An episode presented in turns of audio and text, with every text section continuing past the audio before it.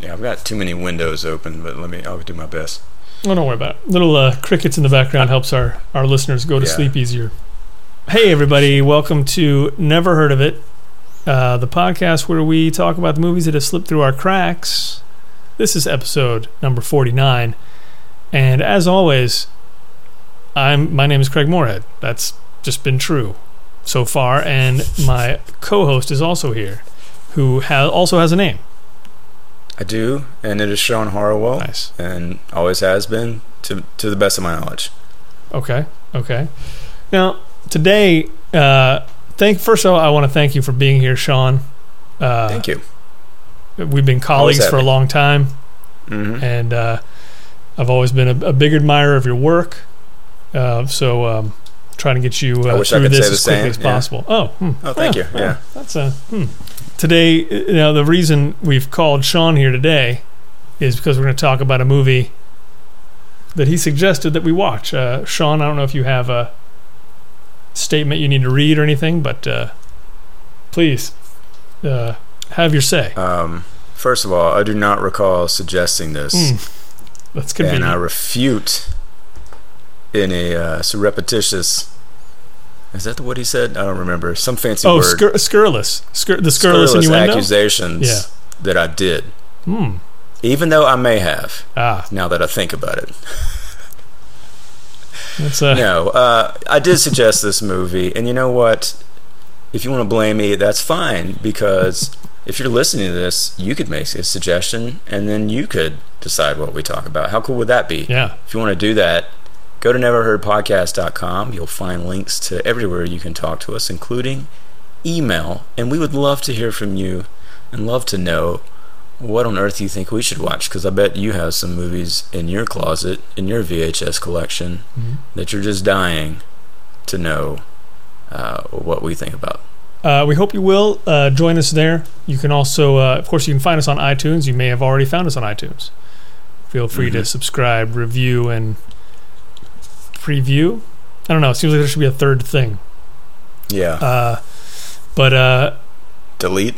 delete. That's a good. Sure. Uh, but let's let's get right into this because I feel like we have a lot to talk about today. We got to head into the curves, man. Just yeah. right into these dangerous, dangerous curves.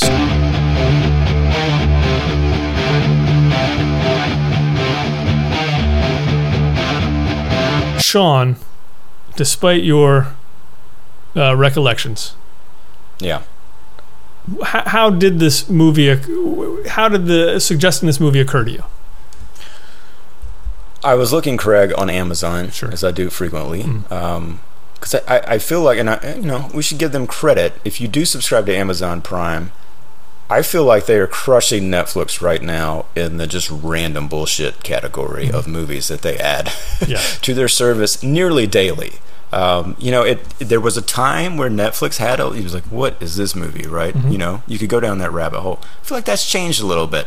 Uh, I think that's happening on, on Amazon right now. We're in the salad days. Um, so I was looking and I saw this poster, right? Or just, you know, the image art that they had up for Dangerous Curves. And I'm, I'm telling you, like, I, I didn't do my homework, but there's got to be like 47 other posters that look exactly like this from the 80s, right? Sure. Um, you got your teenager. You've got he's he's literally sitting on like three large uh, torsos of women in bikinis. Mhm. Yeah, there's a sun behind them, palm trees. It sounds like a fun time. Mhm. Tate Donovan is in this. I learned that uh, when I looked at the movie info. I like Tate Donovan. I've seen him in a bunch of Absolutely. different stuff. You know, he floats around. He's a great character actor. I think It's very enjoyable. And Grant Heslov, who I don't really know as an actor as much as you know. If you're a film nerd listening to this, and you probably are, um, as the guy that you know is basically George Clooney's right hand man right now Yeah. with their Smokehouse Productions company. You know, he did the adaptation of Ides of March, which was a great movie, Yep. and Monuments Men, and um, I think won an Oscar for producing Argo. So lots and lots of talent behind the camera, and here he is in this movie where clearly you could tell he's going to be like the goofy sidekick. Right. You know, I, I mean, you just I, I I could tell that because he's not on the poster. Yes. and Tate Donovan is, Mhm. and I know what Tate Donovan looks like. I know what Grant Heslov looks like. All respect to Grant. I knew he was going to be the sidekick. Sure. So um, yeah, it just felt like here's a chance for us to have a little bit of fun nostalgia, and you know, having grown up in the '80s, obviously, I think we probably have affinity for some movies that would not be held up as, um, you know, like examples of fine art per se. Sure. You know, Teen Wolf 2, maybe not pick on Teen Wolf 2, but Right. you know, there's a lot of movies that we love from that time period that are not necessarily what you would call high art. Agreed. So I felt like, oh, it would be fantastic to discover another one of those that I haven't heard anybody talk about. I don't know. Are people talking about Dangerous Curves out there? If they are, it's news to me. Yeah. Let us know. Yeah. So I was like, Craig, we got to watch Dangerous Curves. Yeah. I mean, how could we not? I can't fault. Yeah, I can't fault what what led you to that suggestion. Uh, uh, somehow the poster does it, it. Sort of reminds me of uh, Better Off Dead, for instance, Yeah. which uh, I think is a little more successful than this movie in, in, in general terms. There's also another movie. I don't know if you Yes. did. You ever see the John Cusack movie Hot Pursuit? I'm going to say no only because I'm under oath. Ah, that's uh, Although I, I- the title I know. yeah. Movie I can't think of. No. Uh, well, I mean, I probably only saw it once or twice as a younger person, uh, but again, I would say it's a little more successful than this movie. Uh, Mhm. and, and I don't mean in terms of money. I just mean like as a movie and what it's going for. It's kind of hitting those marks. But like that one was, the poster was seems so similar to this, uh, but somehow there was like a whole action element to it. Doesn't matter. Let's It does. Let's get into this, Sean. Now you've been known to write for certain filmed entertainments. Is that true? Uh, that is true. Correct. So what I wanted to do was I was going to walk through this plot step by step with you, and talk with you about Mhm. why maybe dangerous curves, at least in my opinion, uh, doesn't the humor does not work, and the story generally doesn't work. Uh, and those two things, you know, most likely just go hand in hand. Uh, but I want to start with the poster. Okay. Now, the tagline is Chuck should have known better. You don't make a pass on dangerous curves.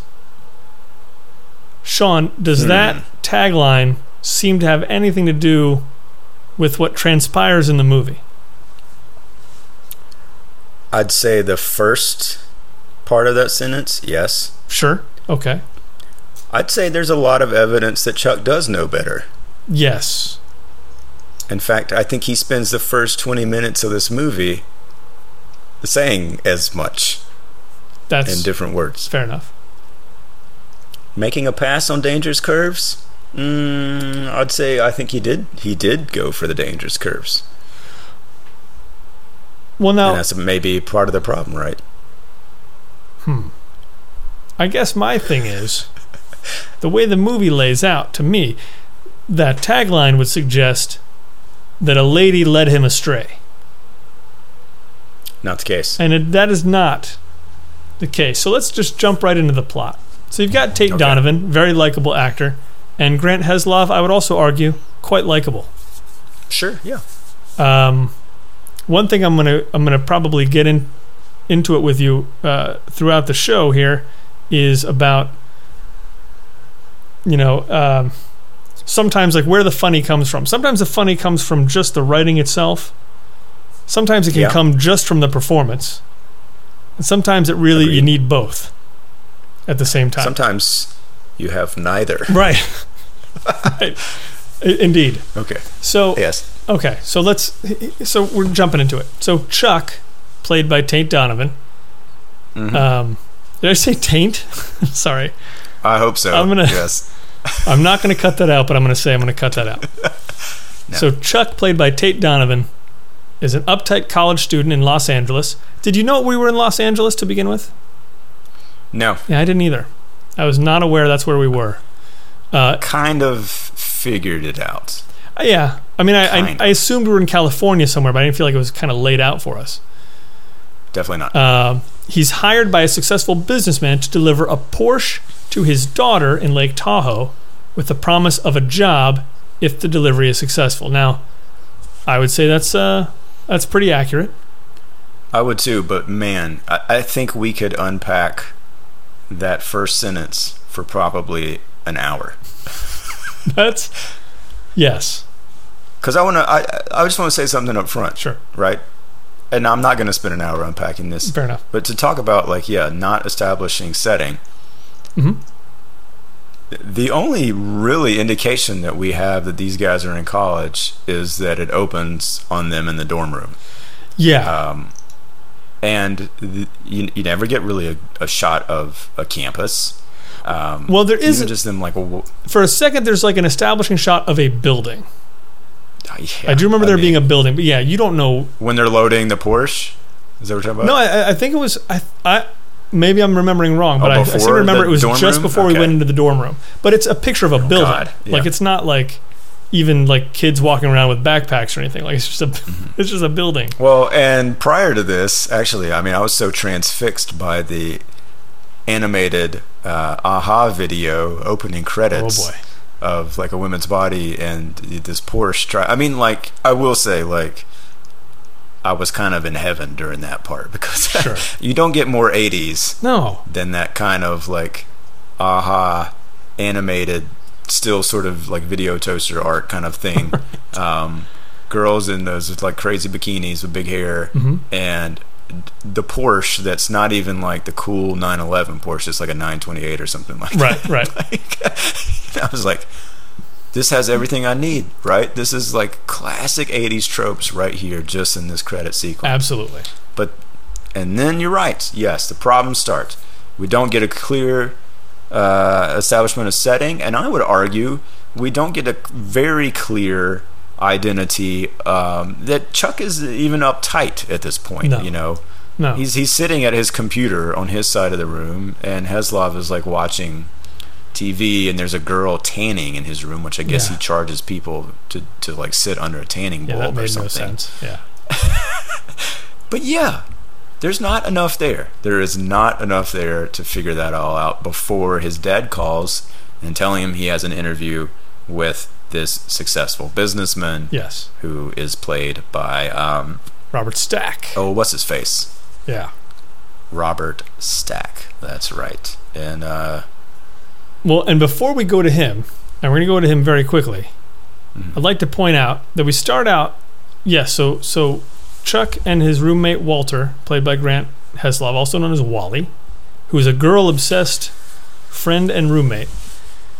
yes, typical horny 80s sidekick. Exactly. So these two guys seem like they would not like each other and they have nothing in common.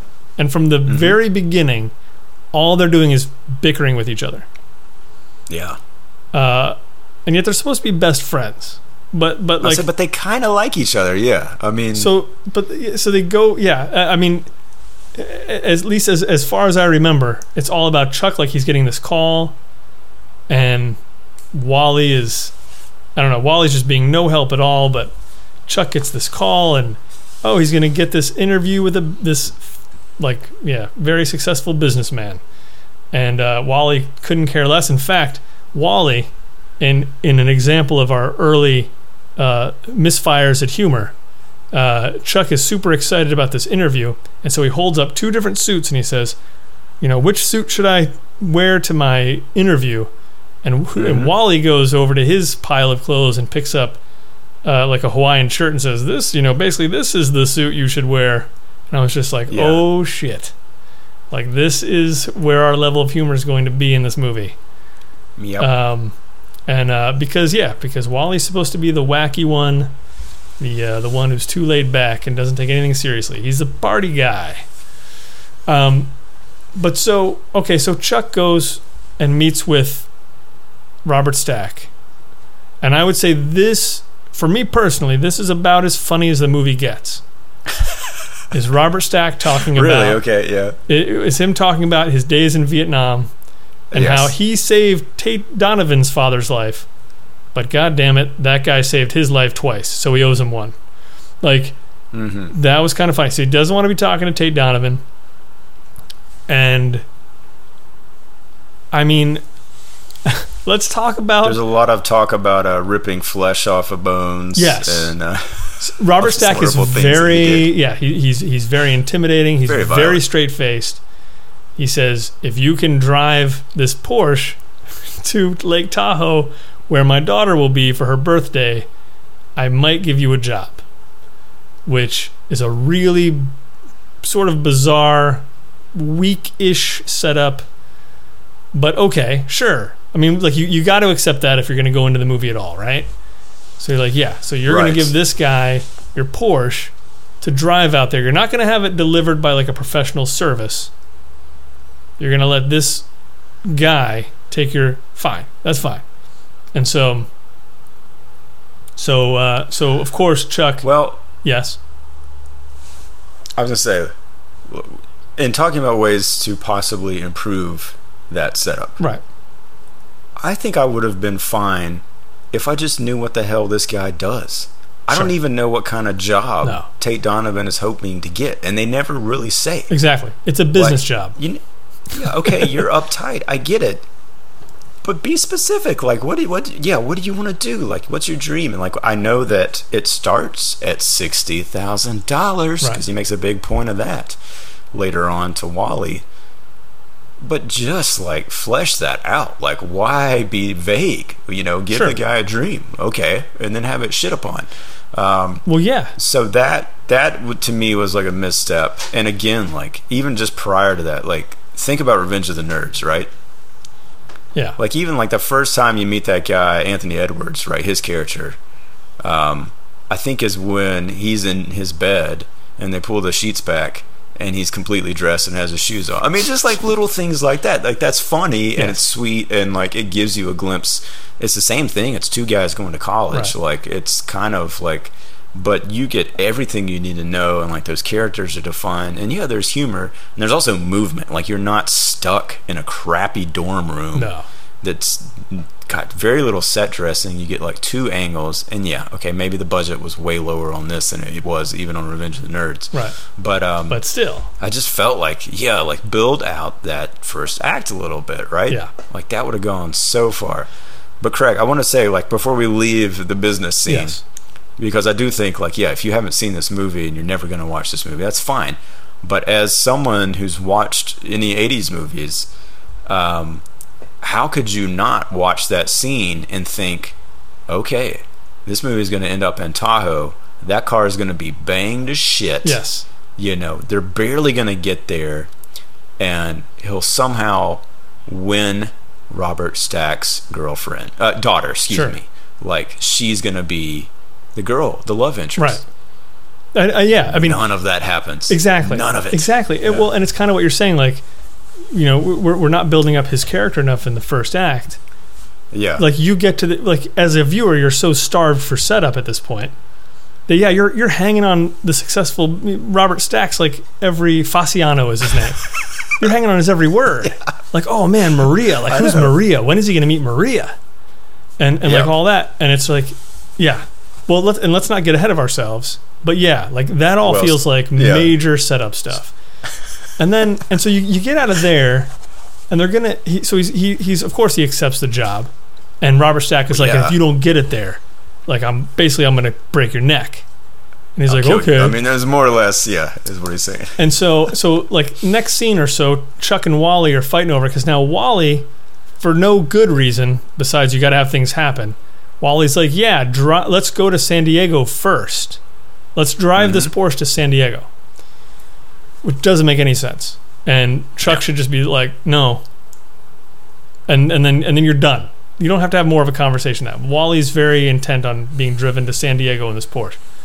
So, but yeah, so Chuck is well let me ask you this can i please. did they mention the beauty bikini pageant as a reason to go to San Diego in that section. Not that I remember it at all. I don't either. Yeah, Because that would have been so simple, right? absolutely. Yeah, th- exactly. That would have helped. There's like 20 of the hottest girls ever right. are going to be in San Diego on this day. Yeah. We got to go there. We'll have plenty of time. I mean, it's like it's, Yeah. it's all right in front of them, right? Yeah. And like for whatever reason, like the map, it just goes to 20 different places that don't connect. Yes. And Continue. Well, yeah, and in that scene, you've got Wally who's just being needlessly annoying about going to San Diego. Yeah. When when like his friend, all his friend, his best friend in the world has to do is drive this thing to Lake Tahoe and he'll get a shot at getting a job at a company he really cares about. That's all his friend wants to do. So you're being a Yeah. dick and just being like, "No, let's go to San Diego and check out some chicks." Anyway, I know, like Craig, I, I will say, like if you had come to me in college and was like, "Hey, I got to drive this Porsche to, um, you know, uh, Charleston, South Carolina. Do you want to come with me?" Yes, Sure. Let's go. That's an adventure enough. Right. I don't. We don't need to go to San Diego. No. Like I'm not going to try to talk you out of that to do something else unless there's something really specific Yeah. that I have to go to. we got to go to Myrtle for. Beach first. Why? No reason. Yeah, exactly. Right. Like, wouldn't he have fun? You know, hey, like you know, there's going to be a like there's he already said there's a girl going to be there. You're in California. The- You're driving to Lake Tahoe. where, where are you not In a going to see girls? Yeah. but Yeah, just go. Like, yeah, that was- so bizarre to me. It is. And then they're fighting over that, and like Wally's loading stuff in the car, skis, all that stuff, and like Chuck is throwing them out in the process, and like Chuck, yeah, he does seem adamant about Yeah. this. Like, we're not doing this. Right. And like, yeah, I'm like you. I'm like, boy, Wally's just being kind of annoying. Yeah. Like, this is not like. Well, I don't buy it. And like, why are you not just being cool about this? Like, you want to come, okay, but just chill out. Like, stop trying to like yeah, steer this this situation. Yeah, a- absolutely. I don't know. And and Chuck, on the other hand, Chuck, yeah, he's like, uh, as you pointed out earlier, he's like, uh, you you have any idea of like what the starting salary is? Like sixty thousand dollars. So I've got an annoying guy who wants to do everything but what his friend wants to do, and on the other hand, I mm-hmm. got our hero who's doing this just so he'll get a fat paycheck someday. I'm kind of like, man, I don't really feel much for either one of these guys right now. Like, know you love these guys. yeah, like I, I, I don't know. I, I wish like because Tate Donovan is a super likable actor. I think, mm-hmm. especially like you know back here, he like he, he does look kind of he, he he is great for cast cast in terms of like being a, an uptight college student. Like he does. He looks he looks young. He looks like practically like a freshman in a way, and and super uptight. Great, like good casting in those terms. But yeah, like everything he's saying is just. uh I don't know. It's uh, so far everything's kind of obnoxious, and then, and then Chuck. Well, and uh, I was gonna say, well, you just made me think about like again, we're gonna just drop comparisons. I'm sure this whole episode, like Ferris Bueller. Mhm. You know, it would be as if Cameron were the lead. You know, Sure. um, like in some, Yeah. you know, like that uptight guy, the archetype. There's a million ways, ways to make that work. Mm-hmm. You know, um, and to make them sympathetic and likable, and um, like the the motivation needs to be like get out and live a little. Like here, Yes. it's not. It's like it just uh, yeah, it's just not that clean and clear. Well, and And so yeah, and, and let's let's step over sideways to another '80s movie that I think does this dynamic a lot more successfully, which is Real Genius. So you have Val Oh, yeah, Kilmer, he's the party guy. You have the freshman Mhm. who's super uptight, but like all of that stuff works really well. Like throughout the Yeah. entire movie, yeah. Like one person needs to loosen up, the other person needs to like focus, and it kind of like works together. Here, that's kind of what you're thinking. Like, okay, so this guy's going to need to lighten up and loosen up at some point. Like that's kind of generally where we're headed in a way. yeah, And I mean, I guess that's it because I have no idea what Wally needs or or needs to have. well, happen. you know, usually yeah, like you learn a little from each. You know, well, Real Genius is a great example. Yeah. They do need each other to kind of get that project you know finished at the end. yeah, Um, and uh, not so much here. N- not, so much. here. So okay, so Chuck and Wally are on the road. Somehow they end up on the road together, and they stop somewhere. Wally, uh, I, I mean, I, I can't even get into the details of this. Like, I can't even remember like how this was contrived to happen. But they stop to get something. Wally says, "Hey, that girl checked you out," and so Chuck goes into this like convenience store after these girls, uh, while Mhm. and, and Wally's like, "Don't worry, like I'll I'll load your skis into the car and lock everything up." Okay, first of all, what? Of course that's not going to happen. Yeah. Chuck is uptight. He's super scared about what's happening. He's not going to let Wally take care of the Porsche ever. So, Mhm. but he does.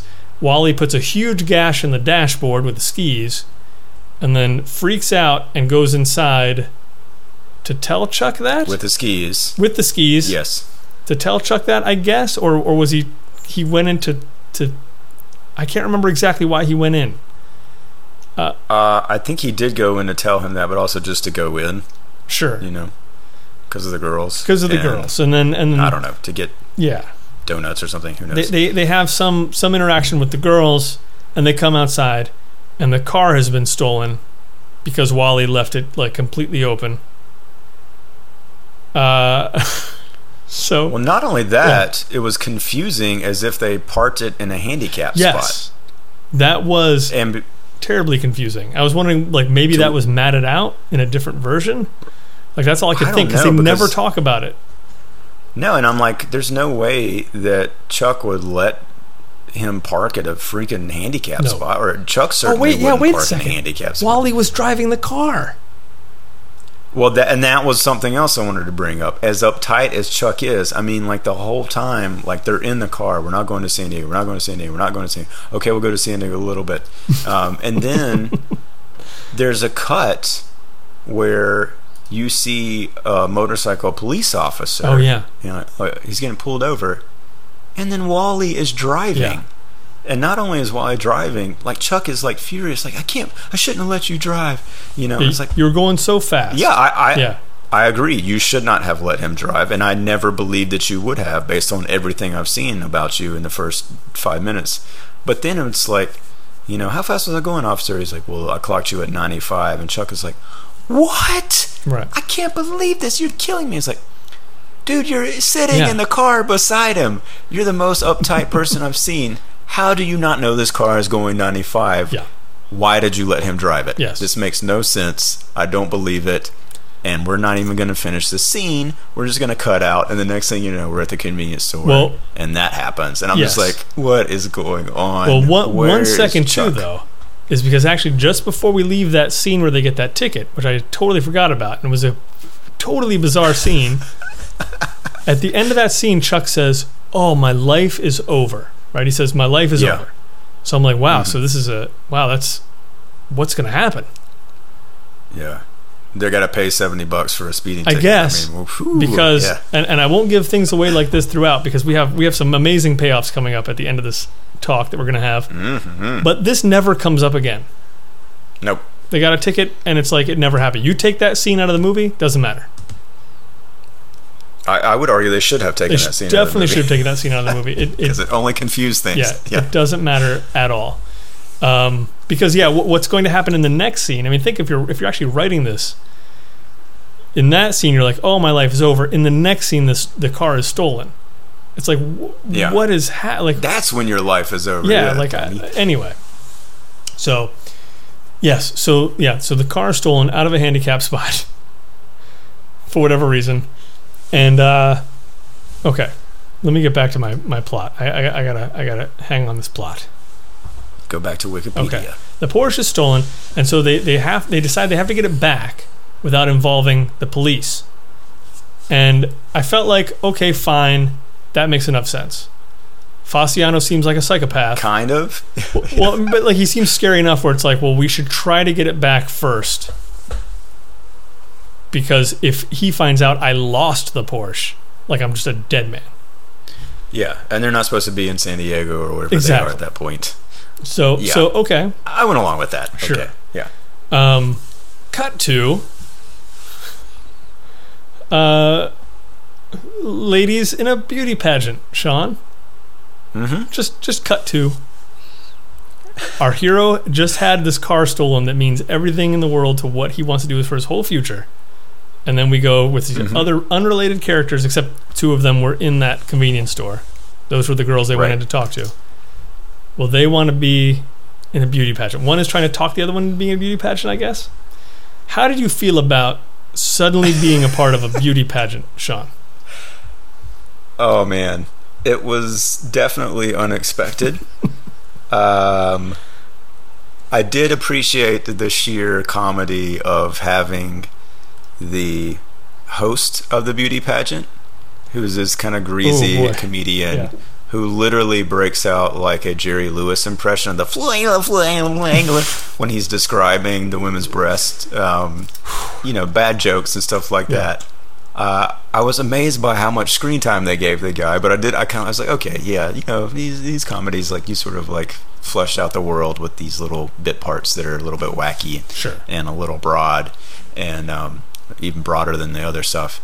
Uh, I immediately um, scratched my head though, Craig, when he said something about the talent competition will be tomorrow and come back. And I was like, oh, Yeah. this is a, a two day pageant? Where on earth do they have two day bikini pageant? Just just it. set up outside. Amazing. Yeah. At the beach. Um, Huge crowd too, and like I love those crowd shots. I mean, there's some great like just like uh, you know this is the only like time period I can think of that I've ever seen where teenagers look like they're 45, um, and they do here as Mm-hmm. well, and uh, that's kind of a sight to to behold. Um, but no, Craig, and even even then, I did not expect that that would become such a part of this plot. Yeah. Still, Yeah. I mean, like in the back of my head, I'm guessing, I'm like, okay, well, yeah, there's the two girls from the convenience store. They're in this pageant. We're getting a little bit of their characters. You know, there's a couple other ones introduced. One of whom, I'm gonna go ahead and say it. His name's Sean, spelled the same way Mhm, as me, yes. Heath Michaels. I know you're listening. I know what you're gonna say. She's so pretty. Um, Go ahead. She's beautiful. Yeah. I'm still like in the back of my head, like, okay, they're gonna get them. Eventually, they're gonna go to Tahoe, right, with these girls. Right. like, I don't know. Like they'll ha- just get caught up in the adventure and they'll just keep going. It's a road trip, Yeah. you know, movie. So they're just going to keep going. Uh, there was one other bright spot within this section Mm-hmm. for me, though, and that was the introduction of the taxi driver Hector, Yes. Played by Robert Romanus. Mike Damone. We know him as Damone, Damone from Fast Times, and uh, you know, doing a little riff probably on that same character, but uh, he's great, man. I, I, I even in tiny little parts here, I was like, I, I just Yeah. could watch this guy forever. Yeah, he does Um, feel so like it's nice solid. Like he's like solid '80s casting, no matter Yeah, what. sure, and I and. I do. Yeah, as soon as he showed up, I was like, man. I mean, to be honest, I was kind of like, I wish this was what the movie was about. I wish, I wish we could follow this guy Just around in his cab. guys. Honestly, Yeah, yeah, because he's like depressed and he's Yeah. like, you know, he knows it's like a deadbeat job. And he's like, oh, this is kind of my life right now. like, I loved it. Like he didn't deliver it as like a jokey thing. It was just kind of right, right. And we actually got a lot of character out of him, and really, for sure. in the end, for what reason? For what reason? None. Yeah, None. he didn't have to have that cab character. But but here's the But thing. he's more likable than anyway. Yeah. Well, uh, so so we're at this beauty pageant, and Yeah. Go ahead and go ahead and tell the, the connection. yes, so oh man, I mean, there's so much to work here. Okay. And so and so the announcer says, and here's like the grand prize for the winner of this contest, and they open up this tent, and these guys roll out a big red Porsche, and of course, Chuck and Wally see that, and they freak out, and as soon as everyone clears away, and they leave the Porsche on the stage. I'm not sure what that's about, but then uh, but then Chuck and Wally jump up there and they look at the car and they know it's theirs, Sean, because it has a huge gash in the dashboard. Yep. So, a few things here. You're going to have your grand prize, beautiful Porsche, be have a huge gash in the dashboard. Like that's a car that's going to be a like how what? I don't understand that. Small point, I guess. Um, but I would argue, Yeah. Craig, that even with the da- the gash, that still feels like kind of a big prize for the scale of this pageant. true, agreed. not to not to belittle the ladies No. involved, uh, or anything about San Diego. I would be surprised if they're giving away Porsches now in any beauty pageant Right. in San Diego. Some prove me wrong, somebody. Right. But uh, anyway, I, I agree. But here, here's the thing. So I want what, what I want to ask you. So someone has said, Sean, we need you to write this movie. Uh, Here's what we got. We got a Porsche. We got a bunch of ladies to be in this beauty pageant. Okay. mandatory. Yeah, and we need that Porsche to have been stolen. Okay, so you get to this point in the script, and you're like, okay, I'm making this 80s movie. These two guys, they have to get this Porsche back. Okay, neither one of them are car thieves, so it's not going to be easy just like hot wiring it and driving it away. right. This is this is the 80s, Sean. It's a comedy. What are these guys going to do to get that Porsche? They're gonna join the beauty. Of course they are. They're going to dress To up like ladies. Yes. and- ladybugs action. Of course, of course they're going to. Um, it's like Soul Man in bikinis. Yeah. Exactly. Now, that's not what happens here. Um, instead, some I, I believe it's at this point some security guards come out and actually pull their We got to talk about those guns guys. on these Yeah. guys because they're looking at a car and saying, "Oh no, this is my car," and they literally pull guns on them. They are prepared to shoot and murder them dead on the sand for staring at that car for two seconds longer than they do. yes. Um. So yeah, let's yeah. do. And we need to come back to that point because there could be a connection made that where that would make a kind of sense within the logic of the own movie of this movie, but it doesn't. Sure. Anyway, go ahead. Uh, okay, so yeah, so some inept security guards chase them away. Uh, we will see those guys a number of times. Uh, Do we get the uh, black ski mask and clothes right after Oh, so- this? or no? yeah, well, so- we see the hotel manager, but right. yeah. So here's the thing, and and okay, so watching the movie, they decide uh, they need to figure out who you know how this car got here. Clearly, it was stolen from them. So whoever supplied it probably is the one who stole it. So mm-hmm. what our heroes decide to do is dress up completely in black with black toboggans. Just- They just somewhere they get black clothes. I don't remember there being like, a we scene. had to imagine they went and bought all of this Right. stuff. They went and bought a bunch of stuff so they could break It in, so unlikely. so they could dress up like cat burglars and walk down a lit hallway. Um, also telling in the writing, I feel like, is that the scene in which they go through this fence, which I guess is sort of the threshold of like, I don't know, it, it's it seems to be too much for Chuck because suddenly Chuck is like, man, are you, you know, are you sure about this plan? And it's like you're asking that now. You went out and bought clothes. There's nothing about Chuck that would ever go along Right. with that. I mean, from the way they established him, yeah. And then, yeah, he's asking about it in the act of doing it. It's like, no, no, yeah, you're well past that. So, so anyway, Sean.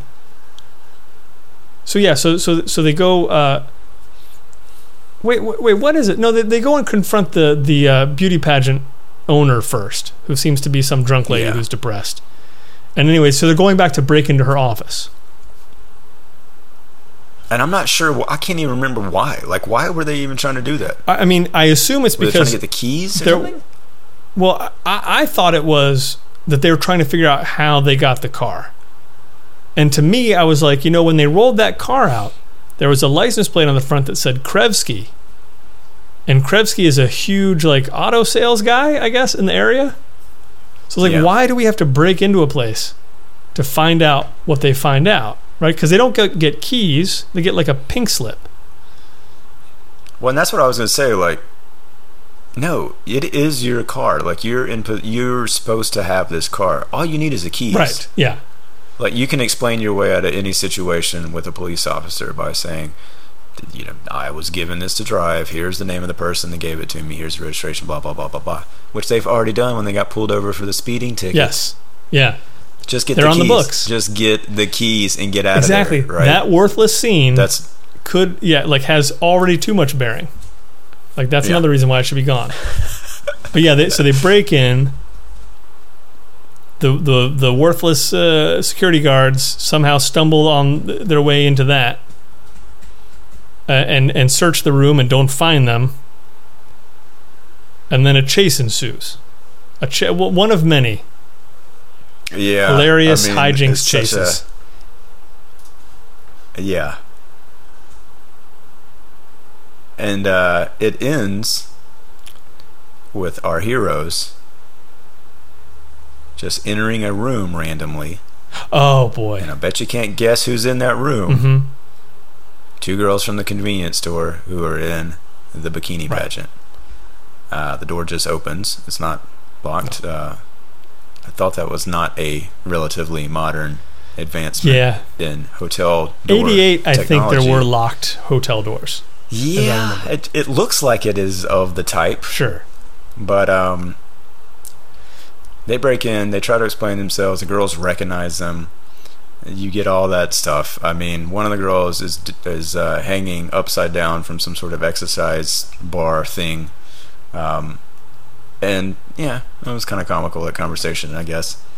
But I loved that the scene ends with they do call security. They call hotel Mhm. security, and then push them out of the room. Like it to me, it just felt like, well, why don't you just wait for security to get there? At this point, like you just call Right. them, or why wouldn't the dudes when they call security? Why wouldn't they take off then? Right. You know, like it was just didn't didn't make a ton of No. sense. Although I will say I did. It felt like one of those scenes where like the girls were going to threaten to call security, but not actually do it. Right. You know, and was, somehow they would end up. Okay, you can stay here, you can hide here, but as soon as they go, you know, you gotta leave in like thirty minutes, or they'd find some sort of like mutual agreement, Right. right? And at least that didn't happen here. True. Although I will say, you know, it's gonna happen. one later, moment that so- did happen is yeah, they go over and they pick up the phone to call security, but they pause. They pause to consider Wally saying, Mhm. uh, he says, no, no, no, no, you don't understand. Chuck just wants to tell you how beautiful you are. And they actually pause and wait for a second to listen to what Chuck has to say.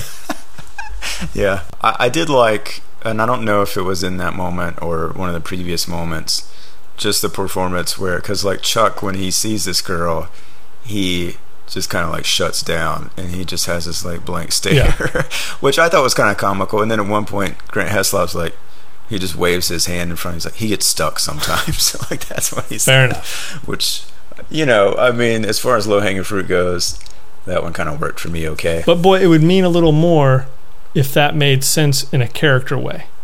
Like, yeah, I, I mean, it's just kind of like she's a she's just some girl. Like, there's no, I, you know what I mean? Like, I understand being transfixed by someone you don't know and all that stuff, but I mean, yeah. but yeah, it's just like, but why? Anyway, yeah, there's not enough sort of behind it to make it. No, definitely Interesting. Not. Yeah, they could have set that up in, at college before he even left. You know? Yeah, exactly. Um, I mean, there's a number of ways to to do that. Um, See every other Yeah. '80s movie.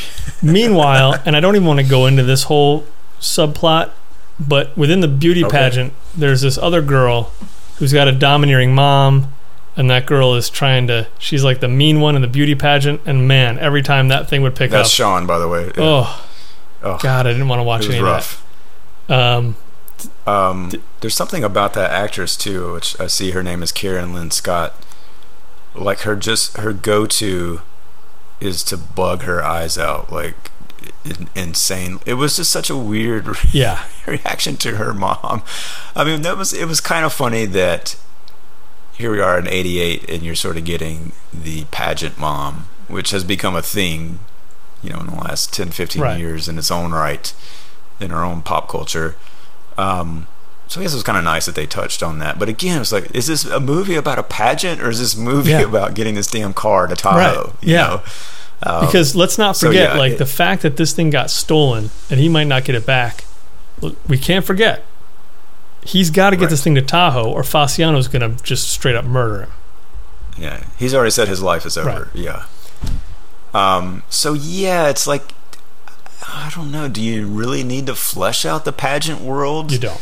for this storyline? You kind of don't, and they do, and it ends up taking like real estate even away from Chuck and Wally. It, you it know? takes an amazing amount of time away from that. Yeah. So yeah, yeah. so yeah. again, so they broke in, and and by by breaking into that office, they found out that this guy Greg Krevsky. That's where they got the car. yeah, Which again, the name Krevsky was on the car at the beauty pageant. that's right. But that doesn't matter. So then, with it, so within the politics of the pageant, uh, the mom of that one girl sets up with Krevsky that he, sh God, she's gonna, he's got a boat. Jesus, how like. How complicated! Like it does feel like like a first draft sort of stream of conscious uh, it does a little bit. sort of You're script, right. Like you can't, you cannot Yeah. go back. Like that's the only rule. You just keep writing a straight line, and whatever you got to make up on the fly, you just got to make it up. So Krevsky, he's Mm-hmm. got a, he's got a like a floating casino, and so they're gonna get the two girls who that mom thinks will beat her girl on the boat, and they'll keep her on the boat while the pageant's going on. Meanwhile, Chuck and Wally also get on the boat because that's Krevsky's boat, and they're trying to find evidence of the theft what evidence? Like, w- why would you get on the boat? Like, the theft of the evidence is on this casino boat. I don't clue. know. All you need is the keys. Again, all you need Yeah, are just the keys. get the keys or just hot and drive. away. Yeah, or find someone. Yeah, exactly. To hot, hotwire it, anything. Um, it's Which you know they did a little bit. And I'll, I'll talk about a second, but we should say before we get too far Yes. ahead. Uh, Krevsky, the character, is played by none other than Leslie Nielsen, and uh, I think this is the same year as Naked Gun, the first one. wow. And he's oddly not used comedically at all in this movie. Yeah, at least I didn't think so. I mean, he's got maybe one line reading that to me felt like was bordering on the edge of comedy. But I mean, it's like a five minute performance, you know, screen Well, time. and, and here's the Um, other thing, Sean, and, and I like to know just in, in terms of how, you know, how you would typically lay stuff out. Like, let's talk about Eastbound and Down. Now Okay. you had now Kenny Powers is not necessarily likable with a capital L, but you like him, I'd say the opposite. which is yeah. which is kind of amazing in and of itself. But credit to Danny. in Yeah. uh, in in Eastbound, you had a pretty great bad guy in Will Ferrell's. Strangely enough, in Will Ferrell's like used car salesman, right? yeah, actually, yeah, Ashley Schaeffer. Yeah. Yeah. So he was the Krevsky of, of Wilmington, North Carolina, or Shelby, North Carolina. Yeah, yeah, we just didn't know well, it. and that's the thing. So in this movie, you're only meeting Krevsky for the first time on this boat, and he's conspiring with the mom of a beauty pageant to keep two of the girls on there so that her girl will win the Porsche that he stole and put. I mean, it's it's ridiculous. I guess my question is yeah. like, I don't know what's in it for Krevsky, Yeah. right? like like how how did he need to be set up? Because at this point he is the bad guy. He has called he has been the biggest protagonist uh, and antagonist to what Chuck needs to accomplish. I just it just put some life into Sure. it. Like it, I almost think like the the bad guy plot like clearly does not even matter in this. Like you know whatever explanation of it all there is, it's not really going to amount to much. So just make him like an interesting, fun character, especially when you have Leslie Nielsen, man. Like um, you know, come on, like uh, just make him larger than life. Like I have no clue. Like he's just a generic bad guy. Like I get, he steals He's cars. Barely even a. Like, bad guy. Like Yeah. He's got some heavies around him, Yeah. you know, the bodyguards and, and that kind of thing. Um, but that, you know, it's, it is, it's weird. It, it's, uh, there's that level. And then it's like, yeah, you're saying he's conspiring with one of the pageant moms. Like to what end? Right. Uh, make him ruthless, make him anything. Just, you know, make him funny for one Right. thing. But, uh, you know, I mean, the riverboat casino kind of thing is kind of like a fun setting. It could be, Sure. should be.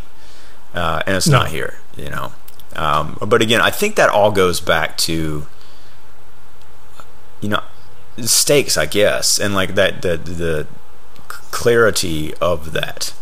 You know, I feel like even if it was like a funny character, a big character, like a memorable character, you'd still be left a little hollow from the fact that you're not understanding why your main characters are interacting with this Right. guy. Yeah. Um, so all of that, I think you're you're crippled by that, even if you do sort of like make a, a, a role out of that guy. Yes. Agreed. And I think yeah, I think the the key thing is clarity. And there's there's really not a whole lot of clarity here, to be sure.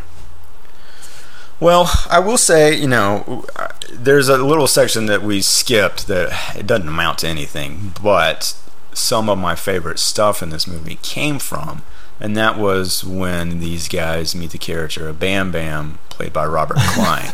Yeah. And I, I think, you know, after the chase and then getting kicked out of the girls' room, I think we kind of just cut to the guys waking up on the beach. You know, they've got their toboggan hats on, just like in odd places. I think they've had some beers.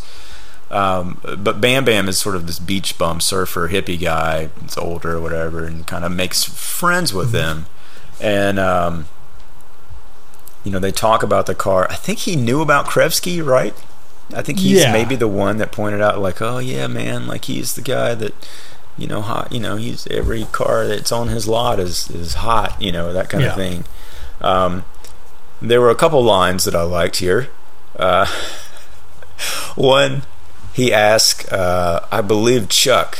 He says, "How old are you?" And Chuck's like, "I'm 21." He's like, "Man, when I was your age, I was 22." And that's like the end of the. Yeah. like to me, like that that was fun, and like I almost wonder if Robert Klein just came up with that himself. You know? Um, yeah. because it did make me laugh. And then, um, you know, he's like, "Yeah, I can help you hotwire the car, man. You just got to get me to it." And so they go back to the pageant, which I think is day two. You know, the talent competition. I don't even remember what the hell the talent competition was, or maybe it was something Yeah, I remember seeing anyone You doing more of that- yeah, talent stuff. Yeah, you get the, the the more the great host and all that stuff, or maybe that was after the river. Anyway, the moment where they're trying to hot wire the, wire the car, but the car has been driven up onto a little platform, so it's not actually like you know it's on this metal thing instead of the ground. It's like, well, I don't know if I can do this, man. But like they sneak into the car, and then I think Grant Heslov has a line is like. So basically, your plan was just getting in the car. It's like, yeah, kind of. You know, Yeah. it's just like to me, like that's where it like embraces the level of stupidity that's at hand. It's like, well, okay, like at least you're acknowledging this is dumb, Sure. right? You know, you've got one character who's you know his brain cells have been fried to the point where he can embrace the stupidity, and you can play off of that in a fun way. Um, so I, I did at least appreciate that, you know, and especially like what within the context of wherever this came, either before or after that riverboat scene, where I'm just like, I do not know. And w- for God's sakes, we have to talk about how they get off that damn riverboat, right? Yeah, There are two jet skis just parked in the mm-hmm. water on the side of this boat, as you do. and I don't. I did not think of the boat being anchored offshore. No, Maybe it was because the girls at a certain point they realize that Sean, that character, the mom, the beauty pageant Yeah. mom, has set them up. They're on this boat. They can't get off. They're not going to make it back in time for whatever the next round of this ridiculous bikini pageant show is. You know, they're telling a guard they got to get back now. You know, and uh, you get the hilarious scene where Blake. Uh, throws the drinks in the face of the pageant mom. It's just like the line reading is hysterical. Yeah. Anyway, so in my head, I I had it established that the boat was moving the whole time, and like yeah, they're out at sea now, and you know they're not swimming back to shore, and they're not going to get back in time. That's it. They're stuck.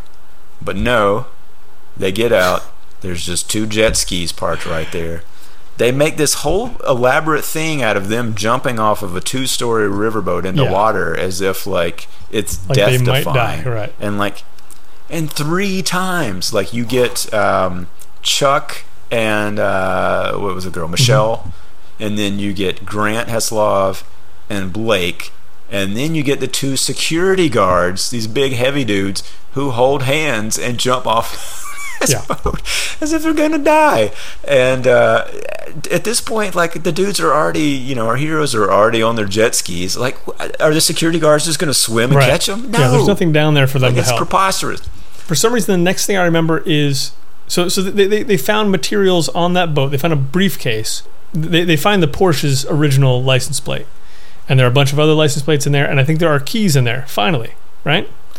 Finally, I think so. So, yeah. yeah. so so they take the the jet skis back to land. They end up in a lot of Krevskis, and they're just trying to unlock a car. What car are we going to take to get back to the place or whatever? And we're going to take. Uh, oh, it's a Ferrari. Ferrari. So and not a Testarossa, like which was like the cool No. Ferrari of the '80s, right? Something yeah. else. uh, it's just some lame-o Ferrari. Wouldn't even take it if you gave it to me.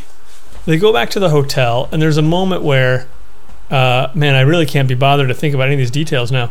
There's a moment where they switch cars with Damone, the cab driver, Mhm. and all I could think was, but if the cops get Damone in that car, he's going to go to prison.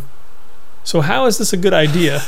like he didn't seem like he was a criminal to begin with. Like he would know the ins and outs of anything. no, They're like, "Hey, why don't you take this, man?" He's like, "Okay, that sounds like a great idea." I'm like, "That sounds like a terrible idea."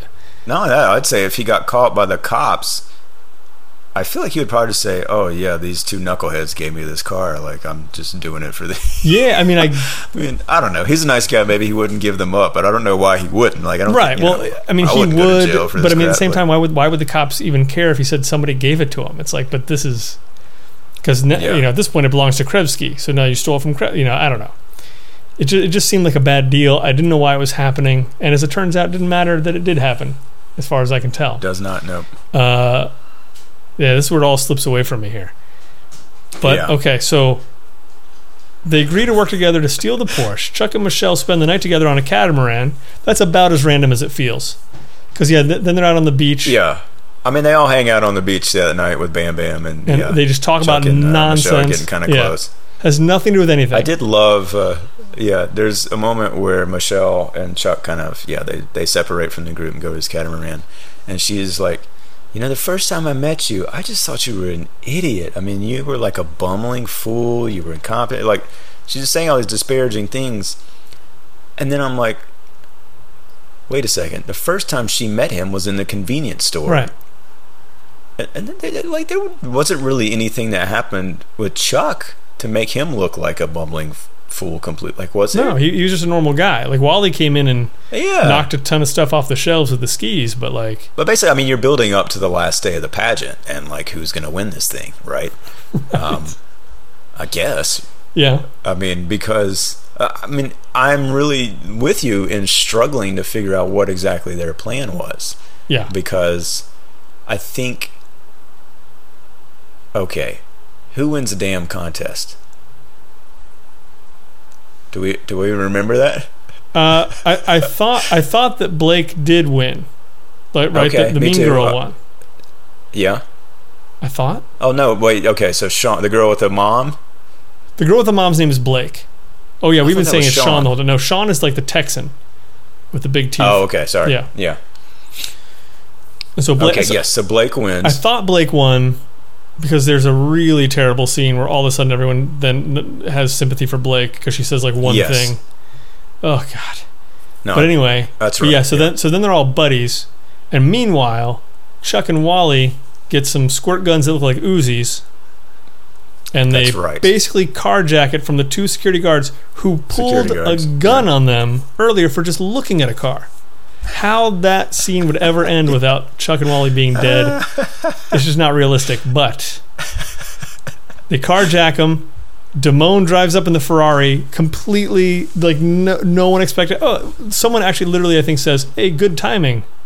yeah. Yeah, it is good timing that he randomly drove up right then, and uh, and so then they they wheel the Ferrari out as a replacement prize for this pageant, and Makes no Krevsky and Krevsky walks into this audience and is screaming, "But that's my car! That's my car! Don't give my car away!" And the whole time I'm just thinking, he has tons of cars.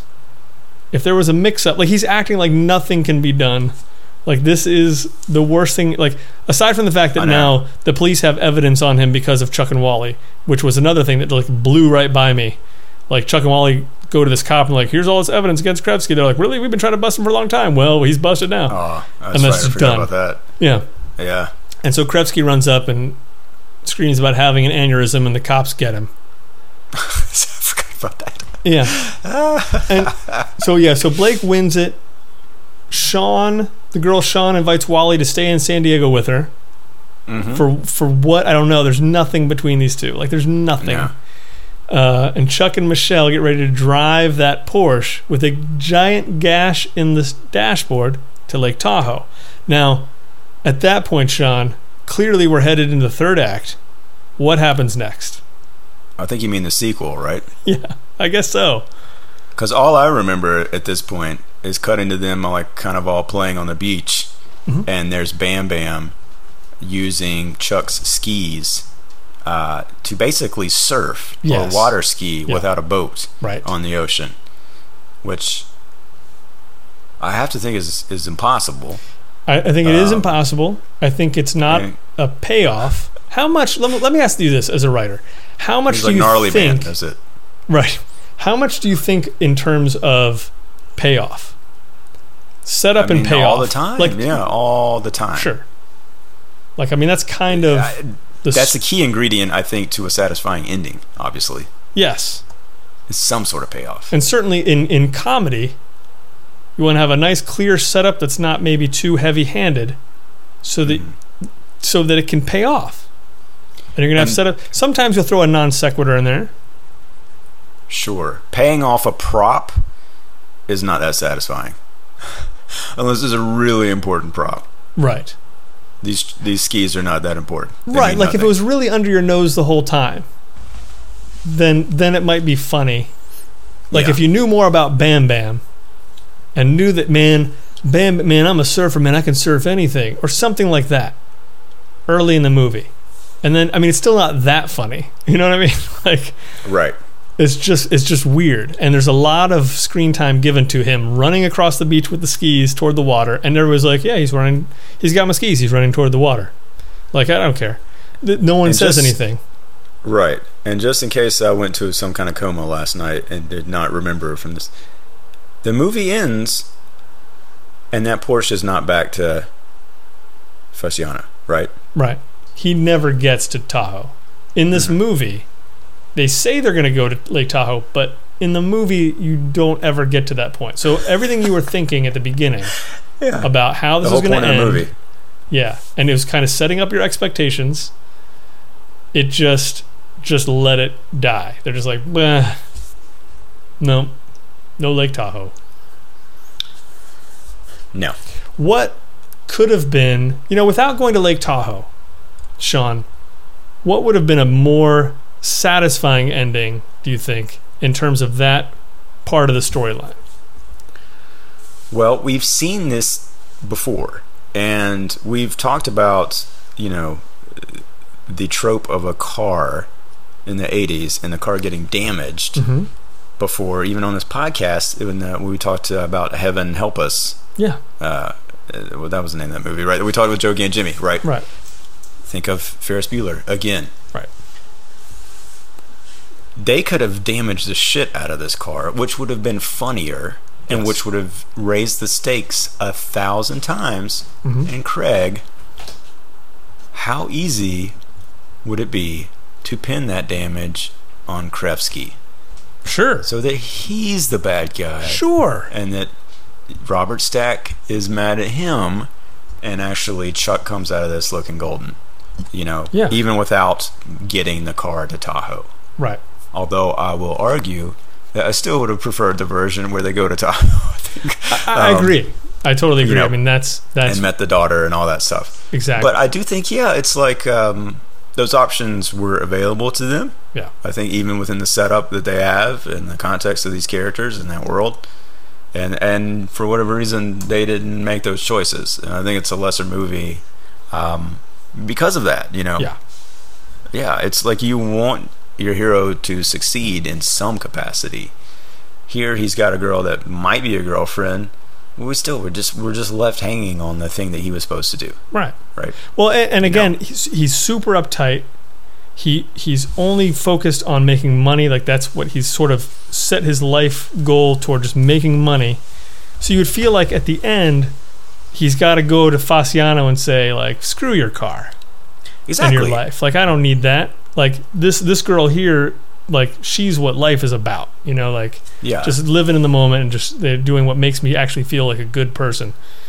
Yeah, like you need that even, showdown. Yeah, even in that beach scene at the end, you know, somebody asked, "Oh, yeah gotta I guess you got to hit the road to get that car up by Tahoe," and he's like, "You know what? Throws the keys in the ocean. Done. I don't want to Sure. see that car again in my life. Sure, yeah. Uh, you know, it's not my responsibility. Like something like that. Yeah. Like even just that. Like just resolve that storyline. You know, Yeah. that's it. Like give us something. Because, because So b- well, and I, I'll say one last thing because yeah, go for it. Yeah. like it's it's still not okay to say like we're gonna drive this Porsche to Lake Tahoe now, but like that's kind of okay.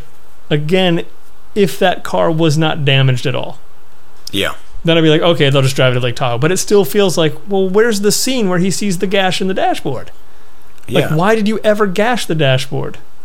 Or again, Ferris Bueller style, address it. Like, what are you gonna tell Faciano about the dash? You know Exactly. what? I'm just gonna tell him exactly what happened, and he can either kill me or not kill me. But but uh, you know, I'm done with this, and I'll do what he, t- you know, Yeah, I'll deliver the car, and that's what matters. Blah blah blah blah. I mean, something where it's like, okay, he's got a spine. right. He's gonna stand up to this guy.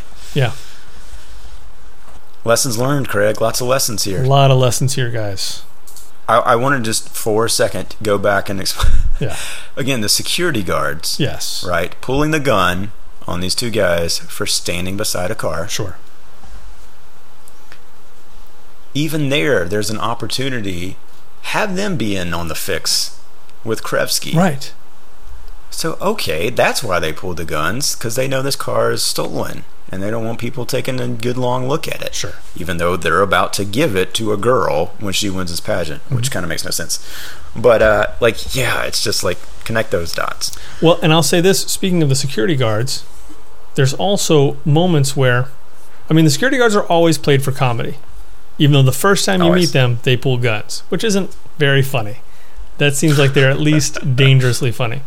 But in one of the points where our, our two heroes are being chased around the grounds of this hotel by the security guards, which goes on for way too long, Too, too long. but they're being chased around the grounds during the day. And in order to get away from them, Chuck like grabs Wally and they run up onto this stand where where some of the beauty contestants are getting their pictures taken by this photographer. And they hide behind the girls. First of all, I thought that's really dumb. That would never work. But at the Right. same time, I'm like, okay, at least they're hiding and fine. And these two security guards will run by. But instead, when the security guards run up to them, Yep. Chuck says, Hey guys, over here. And they see him and they go running up after them. Chuck and Wally, I mean, God, Chuck and Wally step out of the way and both security guards go through the gazebo and into like a little like muddy pond. Yeah. And all I could think Meanwhile- was, how is that the end? You were just running from them very, you were very frightened of them. How is making them fall in a mud puddle solve your problems? But that's like the end of the thing. Like it's done. They fell in a mud puddle, chase is over. you know what I mean? Not only that, they could have shot them at any point. Of course. Really. Of course. Um, and after they established that, like that's the problem, really, with them, the guards doing that in that very first scene. It's then it's like you have to explain why they're not shooting them in the other instances when they're clearly right. um, have like more motive to than just standing beside a car. Yeah. Crazy, crazy, crazy. Craig, It's a lot to think about. Yeah. Did you, by chance, glance at the credits uh, of this director, David Lewis? You know all? what? I didn't. He's actually Well- not mentioned here on the film page. This is going to blow your mind a Oh, little boy. bit, okay? Okay. David Lewis is mostly known as a cinematographer, and he shot Night of the Demons, Craig. Uh, Night of the Demons 2. He did several of the Leprechaun movies. Wow. UHF. Um, there's some seminal 80s classics in there. UHF. across genre. Yeah, chairman of the board, the Carrot Top movie. Um, Holy cow. some interesting, interesting stuff. Pee Wee's, Pee Wee's Playhouse. He did many episodes on that. So, pretty interesting resume. The direct directing uh, is is very small, and it looks like Dangerous Curves was the, I think, first and last actual feature film that he directed. Yeah. Yeah. and I think you can see why. And I, I, I will say, like, obviously, a thousand flaws that we had pointed out in this movie.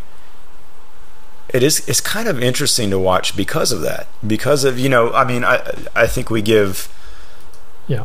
a lot of these 80s movies like you know like we talked about like you're expecting a certain level of cheese and like you know dated Sure. look and all these things and uh you know the nostalgia side may be weighing on why we like a lot of them and then you see something like this which you know we're only nostalgia for because of the period not because we've seen this one. But you see where it, go, it can go like that model can still go really really kind of wrong and less effective than the other ones. Yeah. so uh, i don't know. I kind of enjoyed and look it is obviously very lighthearted and lightweight and easy to kind of digest. It's an hour and a half you know uh, I don't think you're going to be miserable watching this thing. You're going to be scratching your head like we were and going, "What are they doing? Why is this movie going this direction?" True. So, for educational purposes, I completely recommend this movie. I mean, I think there's a lot to uh, uh, unpack there um, when looking at like, especially like we're talking about like setup, payoff, all that stuff. Yeah, I, I I do too. And the main thing I was kind of thinking about was like, this is, it's a good movie for anybody to watch, to sort of learn, to to to watch and sort of see things, not kind of work out and and sort of, you know. Uh, give you that exercise of you know sort of trying to puzzle out like why things are maybe not landing, jokes aren't landing, things aren't making Uh-huh. sense. But like I was especially thinking like if I um, as someone starting out, especially if you're about to shoot something, shoot shoot a short or or, or, or a feature maybe that you wrote and you're going to do it on your own or whatever, it's kind of a good thing to watch because I kind of feel like this.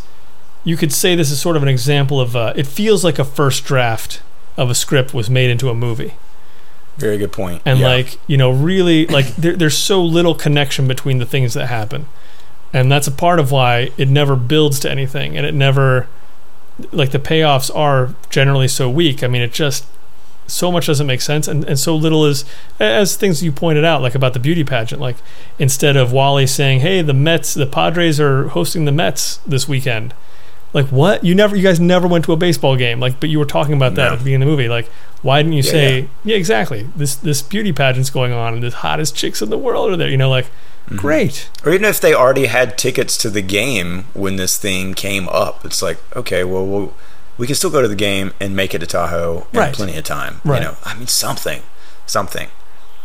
Well, and the thing to, uh, yeah, but I think actually, and what's what's good about that too is like nothing that I have worked on makes it to the screen or has made it to the screen without like dozens and dozens of drafts. Like you know, those things get rewritten to hell. Maybe this did, but you're right. It just does not feel like it. No. You know, it, there's too many obvious choices that could have been made to clean up some of those lingering issues yeah, for it to have gone through that many drafts. yeah. Um, so yeah, this is a good case example and uh, argument to be had for uh, lots of rewriting. Well, you know, not even similar movies, not terribly similar movies, but this would be an interesting one to put up against Get Crazy yeah, for sure. because Get Crazy just it's super weird, but that stuff really lands really well, and and the movie makes sense. There's a thing to watch there. So yeah, Yeah, and all the jokes, uh, at least you're getting yeah some really good quality ones. Yeah. Uh, I was surprised by the lack of trivia on the IMDb about this movie, and Yeah, there's, there's virtually none. Uh, but on the Wikipedia page, I did look up. You know, they mentioned uh, right up front that the like uh, there were appearances by two actresses. When you know, I didn't recognize uh, Debbie Dunning. I think she was a, a well-known model in some regards. But the other Cynthia Geary, I looked up, and uh, fans of Northern Exposure, she played Shelly. Um, who you know I loved that show and, Oh, yeah. and her character was really yeah like she was like the waitress she was married to the older guy um, and I think they were both uh, contestants in the beauty pageant so now I kind of want to go back and just watch 10 seconds to see if I can pick her out of a out of a lineup there nice. oh Craig that was an adventure It was. uh, in babysitting and uh, I wish. Oh, I did see. I think Grant Heslov was in License to Drive, which is kind of fun. Um, and another car movie. You know, I mean, there's so many from this era that, that use that trope in all the different ways. Uh, and uh, while I'm still under oath, I don't regret having watched it. Uh, I I three quarters regret having watched it. Hey, you want last words? Uh, last words I got for you are um, I was hoping I had a quote here. I really don't. Uh, From the movie? yeah. How about the one where the uh, bat, the pageant host uh, said they're all Puerto Ricans to me? Oh man. Some things were better left in the 80s. You Maybe know? we can put that one back. While we do that, you should come check out our website and find us online. And hey, we'll be back next week with a mini episode and we'll talk news. Until then, Craig, I enjoyed it. Thank you so much, Sean.